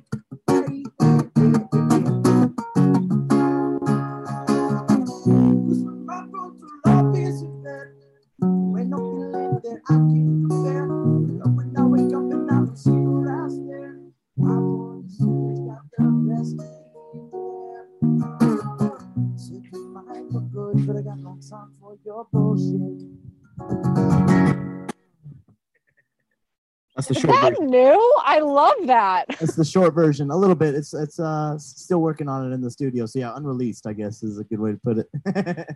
I am a fan. I Thank am you. into it. That's a mood, man. I'm glad you like it. So, uh, yeah, absolutely. Um, so where can people find you? And also, before you tell us that, um, when we come up to Ojai in the next couple of weeks in Ventura, will you come hike with us? Oh yeah, are you kidding me? Okay, cool. Oh, and also, where can people find you? Um, well, you can uh, type in my name. It's Kyle Smith, and you can find me on Spotify, Pandora, um, YouTube, pretty much anywhere where you can find music. You can find my stuff, and um, I have a self-titled EP that's five songs, and then I have three singles that I've dropped over the past year or so. Um, so, uh, full-length album coming soon. Been working on it for two years straight now, and I think it just blows all my other shit out of the water. So I hope you guys are, uh, you know, excited for it. I know you've been following, you've been, you know, keeping up for a long time. So I'm really excited for you to hear Yeah. the good stuff. Yeah. So, uh, so what's the? Do you have a like a target timeline on when that's coming out? And you know what? COVID has just beyond obliterated all plans. So I can't even. It's very fluid. Right. Yeah. It was supposed to be like. Look, put it this way. Perfect. And your Kyle Smith February. jams on. uh Oh Uh, shoot. Yeah, on on uh, Instagram. Yes. Yeah. Kyle, Kyle Smith jams. You got it. Okay, perfect. Thank you so much for joining us, Kyle. You're It was a pleasure listening to your story and your music, and we love you. And um, we're looking forward to when we can hear you play live again. But for now, this will do. Thank you so much for being here. It'll be amazing when it comes back. It'll be glorious. I can't wait to see you there. Yeah, perfect. Thanks so much, Kyle. We'll All right, see you. much love. I'll see you soon. All right, party on, team. So now, Melissa Gessinger, come on down. It's not nearly as windy where you are. I look like I'm a weather reporter, live reporting from the tornado zone. It's- Somebody it is getting worse. It is getting worse. So I'm uh, we I'm representing today. I love that. And that color on you is like my favorite. Um, so where we met in Santa Rosa and you have the most beautiful child and the most beautiful spirit. And I would just love for you to tell your story like we're sitting around a campfire, like what happened, like where were you when everything was going down? Tell us about Apollo, like just whatever you feel like sharing, we are here for it. Yeah. Um, so I got pregnant with my son in uh, in 2017, and in August I learned uh, when he was uh, when I was 20 weeks pregnant, I learned that he had a um, severe heart defect, and at first we didn't know exactly what was wrong and um, the period of time where you know that something is wrong but you don't know the specifics of the situation are very scary. And uh, you, in situations like those you try not to google things because you'll give yourself a heart attack. Uh, but over time we got to know more about the situation. Um, in fact he had a chromosomal microdeletion, which was likely causing these issues with his heart. And then we got hooked up with a cardiologist, and she was ever able to diagnose the problem. And we knew exactly what he had, and we knew exactly what needed to be done. And there was a game plan moving forward for uh, the surgery that he would need to have days after he was born, and all this kind of stuff. He was he was due in January. So when I was seven months pregnant in October of 2017, the Tubbs fire happened here in Santa Rosa, California, and wiped out my entire neighborhood along with my house. And everything I owned, everything around here was decimated. It looked like a bomb went off. You know, you you see, you know, pictures or videos of a house fire where there's walls left standing and like the carcasses of furniture and that kind of stuff. None of that. We had nothing. Um, when we were able to get to the uh, get to our property finally to kind of sift through what was left, really didn't find much uh, apart from a couple uh, items, including like a vase my grandmother's vase was just basically sitting in this rubble, completely untouched and intact. I don't know how. I can't explain it. Um, so, lost everything. Had to basically live with my parents who live nearby. And then the and then in December we induced labor and had my son at UCSF and everything was go- uh, going according to plan until after his first surgery he had a complication. I won't go into the details of everything but he had four major surgeries by the time he was eight months old and we almost lost him three times. Going through the medical trauma combined with the fire it was uh, it was bad. You know, it's I am the kind of person that I am this eternal optimist, and I was struggling. I was struggling to find the reason. I was struggling to to to to try and plan ahead and figure out what to do. We didn't know for the longest time if we were going to rebuild, if we were going to, you know, just take the money and buy a new house or build on my parents' property. You know, there were so many things. And there were moments in the hospital where, you know, we literally couldn't plan for later that day because things were changing so often. And for somebody like me who's a planner, who's an organizer, like that's crazy. I really needed to learn some hard lessons and everything. Um, I needed to learn how to depend on other people uh, because I'm usually the type of person who jumps into, you know, a hard time like you know my city being on fire i'm the first one to jump up and volunteer and i had to learn how to sit back and accept help. And that was hard.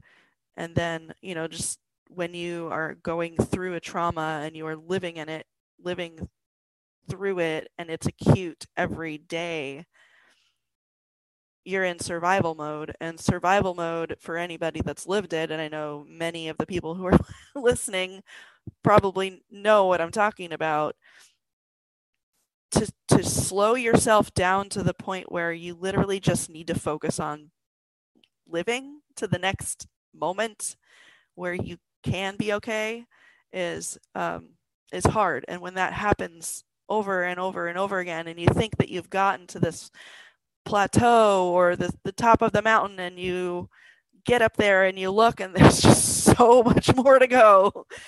Um, yep.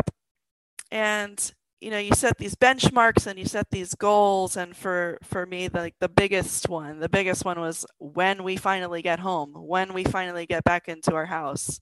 And as you can see i'm in my beautiful brand spanking new bedroom in this modern farmhouse. And uh literally right before we moved in my husband and i separated.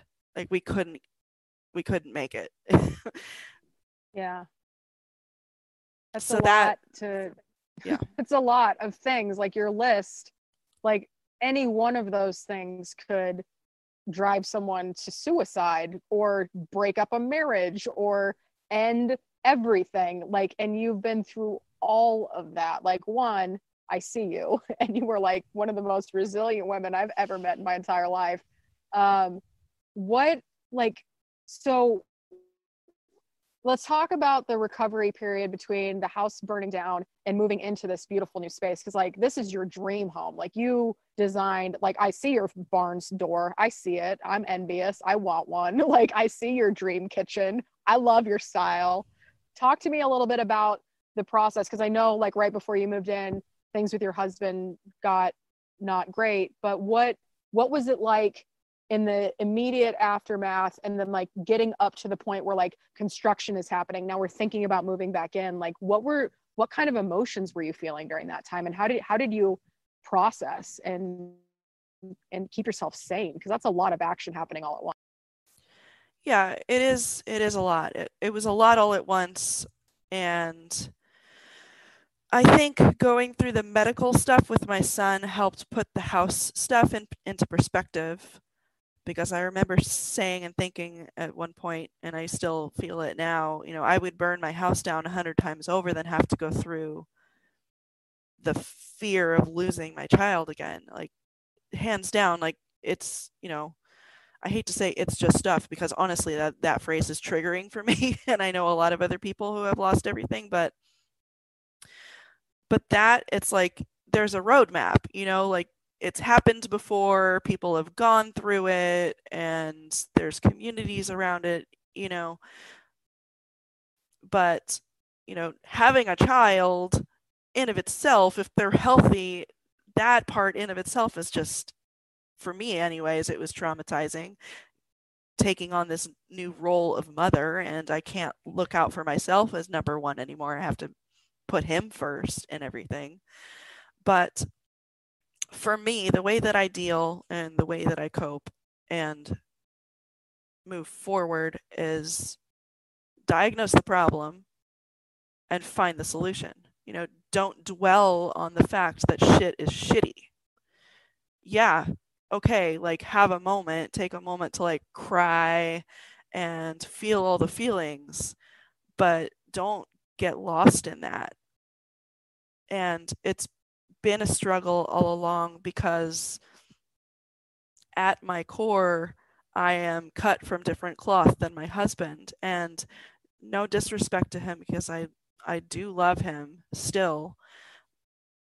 But, you know, I'm I'm made from Kevlar, he's made from construction paper, and I had to carry him through everything as well as look out for myself and my son and you know our immediate family who is feeling a lot of it too. So it was it was a struggle and it takes a toll. And when you do have the burden of looking out for yourself like that it's so freaking hard uh, to make time for yourself because any moment that you make time for yourself you almost feel guilty for putting yourself first but it's so important to do that and so that's really why hiking for me actually became my core part of therapy. And when we finally got back into a house, we rented a a home out on the coast in Bodega Bay just on a whim. We were like, can we do this? Like, why the hell not? Insurance is paying for it. Let's do it. And so, just, you know, regardless of, of how much I was able to get out of the house, I was I positioned ourselves to be surrounded by nature and the healing power of the ocean and everything. And that made that made a difference.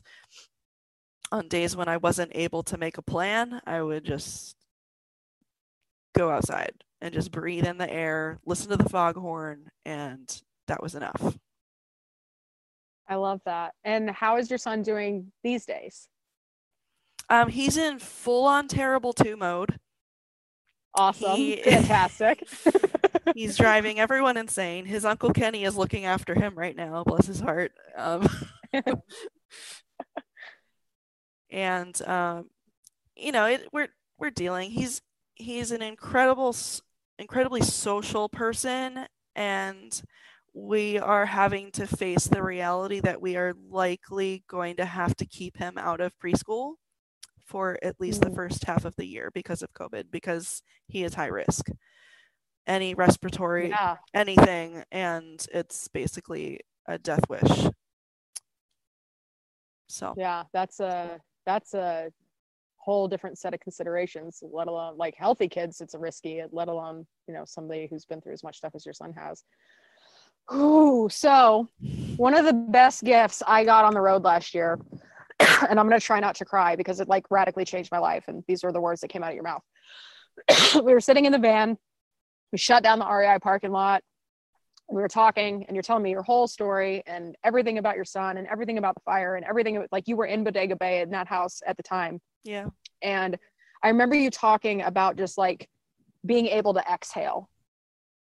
And I'd love for you to articulate that moment um, or moments where you had finally been able to just like, after everything you've been through, because we're all, and in this, I actually changed part of my presentation to include this because it resonated with me so strongly because you were just like, yeah, I felt like I could finally breathe again. Like it felt like a big exhale. And I just like dropped all this weight. And I was like, oh my God. Like I didn't, I didn't have the language for the feeling that I had in the time that between my assault and when I told Barry. And for me, telling Barry was the big exhale, the first of many big exhales. But I, I went on to go and like tell, tell like in my talk, I was like, you know, we're all running around here holding our breath in one way or another, maybe literally, maybe proverbially but whether that's work or school or family stuff or money or jobs or whatever, like there's a lot of stuff that makes us just like,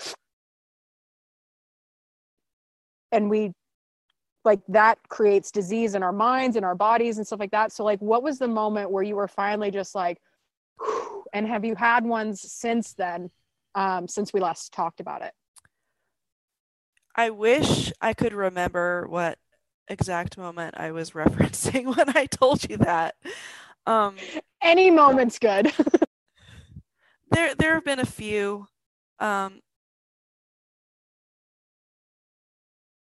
the most recent one that comes to mind. I mean, I just, I just went on a backpacking trip just last weekend, and you know, after being you know, quarantine, sheltering in place, and not having childcare, and being full time mom, and doing the move, and the the parks finally opening up, and I just needed. I knew what I needed. Like I, I'm at this point, I know what makes me feel better. It's disconnecting, going off the grid, grabbing my dog and my pack, and just leaving and when I when I got my stuff into the car, I drove, I drove, I drove. I went up to the Trinity Alps, which I had never been there before, yeah, up in Northern California. And I got to the trail five and a half or six hours later. And I didn't get started on, on my hike until about 4 p.m., which was later than I anticipated. So I didn't make it all the way on the trail. I am the the world's slowest hiker, by the way. I am ridiculous. I'm but I was making my way up the mountain and I don't know exactly what hit me. It was hard and all of a sudden I just lost it and just started crying. Just let it all out and just the moments that I know that you've described and everything, it's it was like that. It was like I don't know where this is coming from. I mean, I kind of do, but like it just takes over. And I think I I I think it was only like a mile in or something where I just broke down. Perfect. get it done. Let's get to work. I got feelings to hike. And I just realized that even though I was just starting, I was so tired, you know, just mentally. And I just started thinking about all this stuff and processing. And I found this perfect campsite that was halfway up to my up to the destination, only two and a half miles in. And I was just like, you know what? It's seven o'clock. I'm done. I'm done. And so I just set up and I got my water boiling for my dinner and and I sat back and the mosquitoes were buzzing around and I looked at my dog and I, and I just took a breath. Honestly, it was one of those moments. You exhale and you're just like, I'm exactly where I need to be. And I am doing exactly what I need to do for myself. And everything in my world is going to be better because of it. And I think that's such an important lesson, especially and like the comments are blowing up. They're like, "You're a super mom. You're one tough mom." Like everybody's like so impressed with everything you've survived and how you've been able to manage. And I think especially I'm not a mother, but like I consider hiking my feelings my baby, so that's the closest I'll get.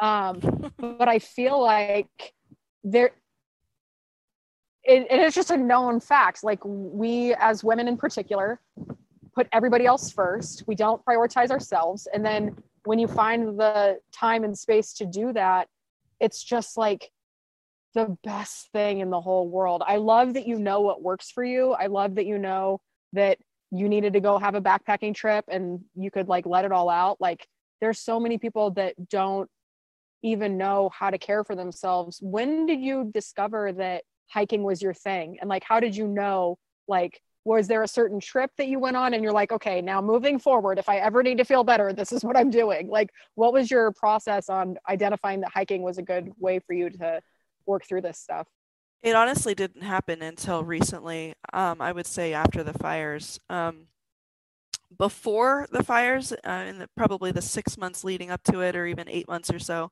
I had been accumulating gear. I knew that I wanted to hike. I had a suspicion that it was going to be a thing that I liked. I, uh, going back to a trip that I took a while back to Europe, I went on this. Uh, I went on a road trip in Scotland, and when I got to Edinburgh, I went on a pub crawl. the, the most, the least likely place you'd get inspiration. But I met this guy who had just walked from Bristol up to like Bristol, like southwest England, all the way up to Edinburgh, Scotland. And I was so fascinated by this guy number one, he didn't realize how hot he was because he had just like lost a bunch of weight and he was like freaking gorgeous. But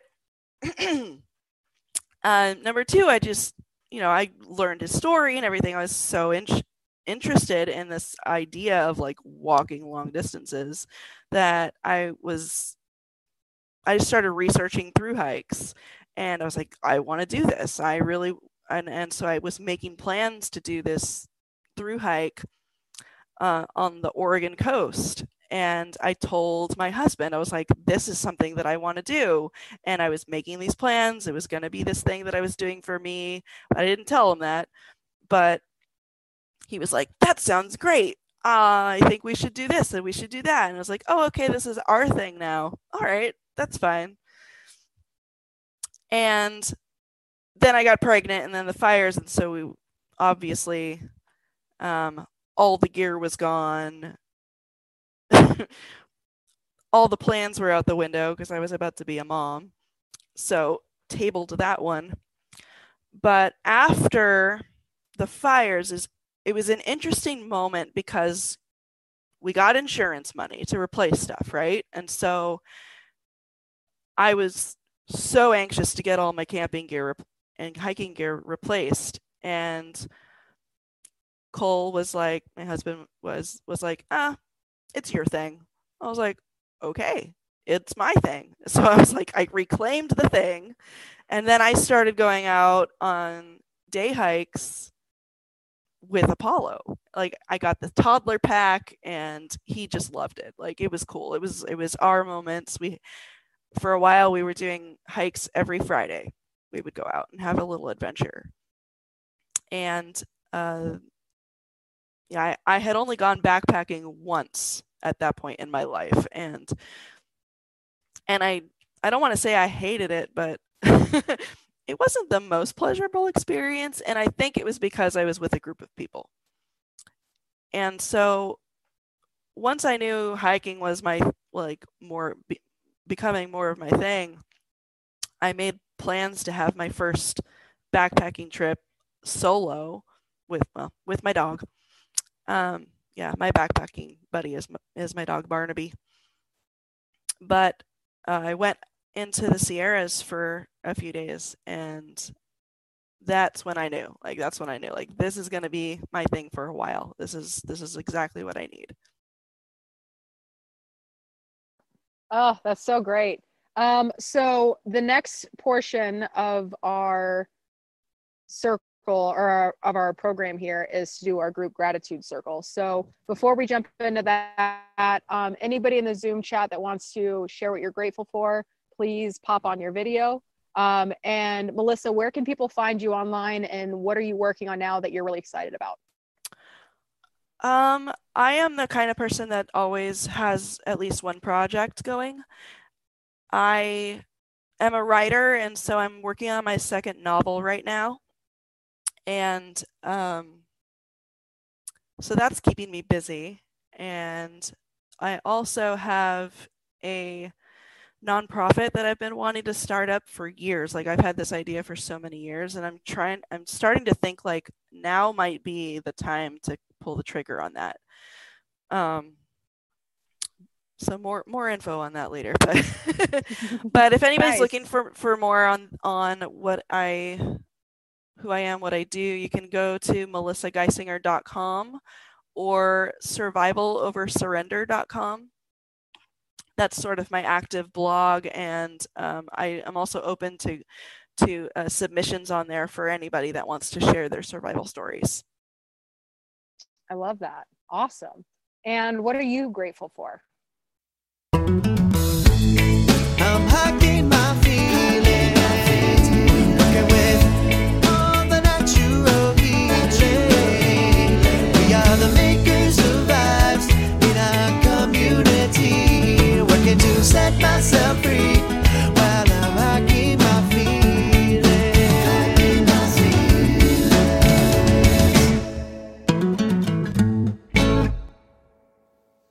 Thank you for joining us around the virtual campfire.